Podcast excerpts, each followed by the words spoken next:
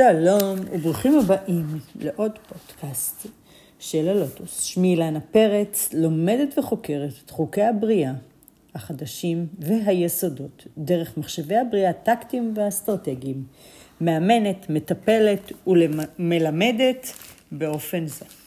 היום אני רוצה להסביר על תפקידו של העם היהודי וחילוף עידנים. מה זה אומר?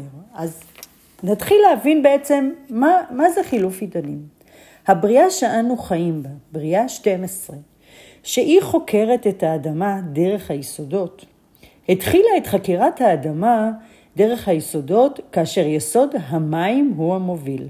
ואקדים ואציין שהיסודות שאנו מדברים עליהם הם האש, המים והאוויר, כאשר ביחד הם מהווים את האדמה.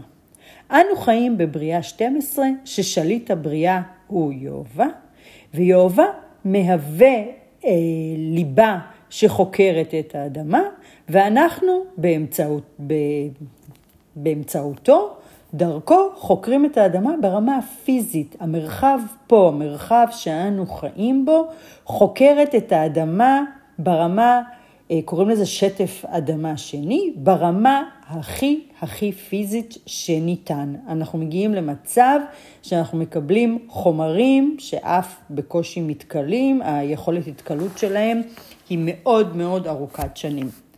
אז אנו חיים בבריאה ה-12 שחוקרת את היסודות, ומתחילת הבריאה עד ל-2012, חקירת האדמה הייתה כאשר יסוד המים היה היסוד המוביל. כבר מתחילת הבריאה, מקום הבריאה, מיצירת כדור הארץ, לא משנה איך תקראו לזה, מבריאת העולם וכדומה, היה ברור שאנחנו נצטרך להגיע לאותם חילוף עידנים. ידעו את זה ותכננו את זה, וכמו שאתם מכירים, גם לוח השנה של האינקה נגמר ב-2012 ואף אחד לא הבין למה. השינוי שהיה צריך להיות בשנת 2012 הוא המעבר של החקירה מיסוד המים שמוביל את החקירה ליסוד האוויר שמוביל את החקירה. וזה המשמעות בעצם של חילוף העידנים. ומה זה אומר בתכלס? כאשר יסוד המים מוביל את החקירה, הבריאה נדרשה ללמוד אה, כאשר המים מהווים רגשות, מסגרות, אה, הבנות של הרמוניות כאלה ואחרות, עמים, משפחות, כל זה נוצר. למדה, הבריאה למדה, אה, מחשבי הבריאה התמלאו בהמון המון מסקנות והבנות איך זה מתקיים כאשר יסוד המים מוביל. ועתה, מכל מיני סיבות שאנחנו נרחיב עליהן בפודקאסט אחר, הבריאה נדרשת לשנות כיוון. שינוי הכיוון הוא לחקור את כל מה שנחקר עד עכשיו, כאשר האוויר הוא מוביל. שהאוויר בניגוד למים הוא שכלתני, הוא מאוד חד, הוא מאוד ברור, ואנחנו במעבר ב-21 ל-12 2012, באותו רגע השקט, עברנו לחקירה כאשר האוויר הוא היסוד המוביל בחקירה. אם עד 2012 היסודות שהובילו את החקירה הם מים ואדמה, עכשיו היסודות שמובילים את החקירה הם אוויר ואש. ואיך זה מתחבר בעצם לעם היהודי? מה זה קשור לאותו מושגים שיש לנו אור לגויים, עם סגולה וכדומה? כבר, כבר, כמו שאמרתי, עם תחילת הבריאה היה ברור שתהיה הסטייה. ולכן הבריאה ניסתה למצוא ולחפש את אלה שיעזרו לה ויעזרו לאנושות מן הסתם, ליצור סטייה זו, ליצור שינוי מבורך זה, וחיפשו את, את אותם נשמות שיהיו מסוגלות לתת שירות מבורך ומשמעותי זה עבור האנושות.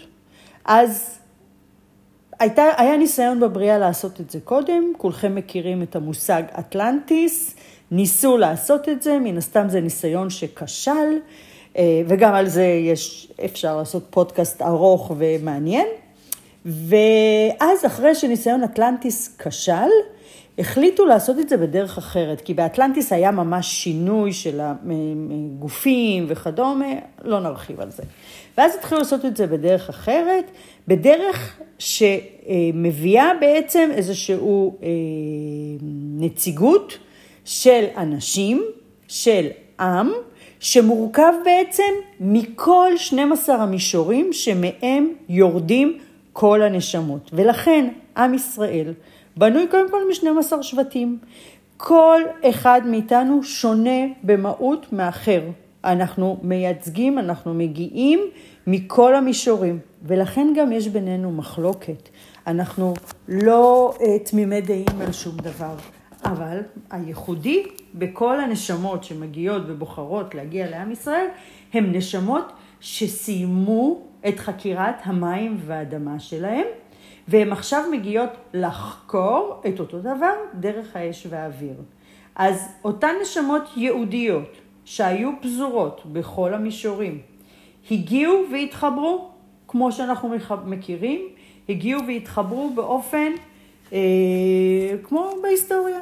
התחלנו עם אברהם אבינו, ואחר כך עברנו, אה, כשבתקופת אברהם אבינו זה היה רק עניין רעיוני של אמונה באל אחד או בדבר אחד, ואז אה, הגענו למצרים, ושם מן הסתם אה, ניסינו להתאחד כעם, הגיע משה רבנו, ומשה רבנו איחד אותנו כעם, והביא אותנו מן הסתם יציאת מצרים, וקבלת עשרת הדיברות, שעשרת הדיברות בעצם היא נועדה לכלל האנושות. בעשרת הדיברות, כמו שאנחנו רואים, יש שם את כל הדברים שנועדו בעצם ליצור את ההרמוניה האווירית. אה, אם אתם זוכרים אותם מן הסתם, אה, יש בסיס לכל העולם ולכל הדתות. היא מדברת על הרמוניה, על חיבורים בין אדם למשפחתו, אדם לאל, אדם לחברו.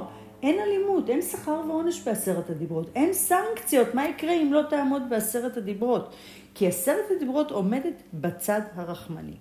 אז אותו עם ישראל הגיע לכנען על מנת להתגבש משם, להתגבש שם כעם, ואז להפיץ את אותו אור בכל העולם, להעביר לעולם איך להכניס מחשבה בהרמוניה קהילתית, במסחר, בתעשייה וחינוך. לא הרמוניה מימית, כי זה כבר העולם כבר למד. תחשבו, כבר אז התחיל השינוי, אבל טיפין טיפין, ולכן היה פיזור של העם היהודי בגולה, והחלו להביא את הגאונות וההשפעה הסביבתית על העולם. אז העם היהודי בעצם לקח על עצמו את התפקיד לשינוי העידנים, תפקיד שונה, שכולל בתוכו להיות מקדים את זמנו, בהתפתחות, בלמידה, וככל שההשפעה שלו גדלה, כך לצערנו גם גדלה השנאה לעם היהודי, כפי שאנחנו מכירים מאותם דפי היסטוריה. כי החוכמה, הגאונות וכל מה שהעם היהודי הביא לעולם, נועד להשפיע לצורך קידום האנושות. אבל מה? ופה הסטייה של העם היהודי מהתפקיד שלו להיות האור לגויים, או נזר הבריאה. כי בעצם אותם גאונים, אותם סטארט-אפים שאנחנו מכירים, כל ה-Waze, הפייסבוק ועוד כל מיני עגבניות שרי ודיסקונקי ועוד המצאות מדהימות שיצאו דרך העם היהודי, מה שעשינו איתם בעצם, הפכנו אותם לכסף. במקום למכור את ה...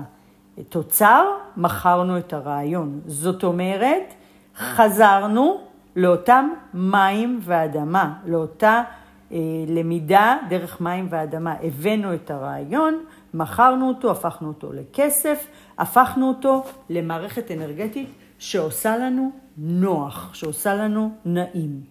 וזה בעצם ההבנה של התפקיד של העם היהודי מול חילוף העידנים, כי יש פה תפקיד מאוד מאוד משמעותי, להוביל ולהצעיד את העולם לאותו חילוף עידנים לכיוון האוויר, לכיוון השכלתנות, לכיוון העקרונות הרעיוניות שמפתחות את האנושות, לשמור על כדור הארץ ברמת כדור שהוא לא ייהרס, אבל כמו שאנחנו רואים, אז כמו שאנחנו רואים, אותה הפיכת, אותה גאונות לכסף, אותה חזרה להתמכרות למים, להנאות, בעצם אותו ניסיון להיטמע בשאר עמי העולם, הדבר הזה מעורר עוד ועוד ועוד שנאה, כמו שאנחנו מכירים מלימודי ההיסטוריה. זאת אומרת, התפקיד של העם היהודי בחילוף העידנים הוא להוביל, להצעיד את כלל האנושות לאותו עידן אוויר ואש. וככל שאנחנו נשכח ונחזור לדרכים שהיינו רגילים אליהם, לאותם מים, לאותה נוחות, לאותו כסף שעושה לנו אה, חיים קלים יותר, אנחנו נהפוך ליותר ויותר שנואים בעולם. אז מה צריך לעשות בעצם? זה לא אומר לחיות כמו דלפונים או משהו, חס וחלילה. לקחת את אותו גאונות, גאונות, לקחת את אותו שוני מבורך שקיים בתוך העם שלנו. כולנו מגיעים מ-12 מישורים שונים, לכל אחד מאיתנו אידיאולוגיה ויכולת מדהימה. לחבר את כל השוני הזה, לברוא וליצור את כל החוכמה והגאונות, לשמור את הרעיון אצלנו, למכור לכל העולם את התוצרים של הרעיון, להפוך את כל ארץ ישראל לעמק סיליקון אחד גדול, למכור לעולם את התוצרים, ובעצם בעמק הסיליקון הזה העובדים הם אותם אה, אלה אני אגיד פה משהו אה, לא מהפכני, אבל אולי הוא מהפכני בשביל, אה, בשביל כאלה שלא שמעו את זה אף פעם, את, הם אותם אלה מוסלמים, את אותם אלה שמגיעים ממישורי האדמה, והם חתומים מול העם היהודי, בכדי שהעם היהודי יקדם אותם אל אותו אוויר ואש, ויגרום לפיתוח שלהם ברמת נשמה. אז התפקיד שלנו בעצם, האור לגויים, זה להביא את כל הנשמות. אשר עדיין מתבחבשות באותו מים ואדמה, בעיקר הנשמות שמחוברות עוד ועוד ליסוד האדמה, העם המוסלמי, ולקדם אותו לעידן הבא, לעידן האש והאוויר.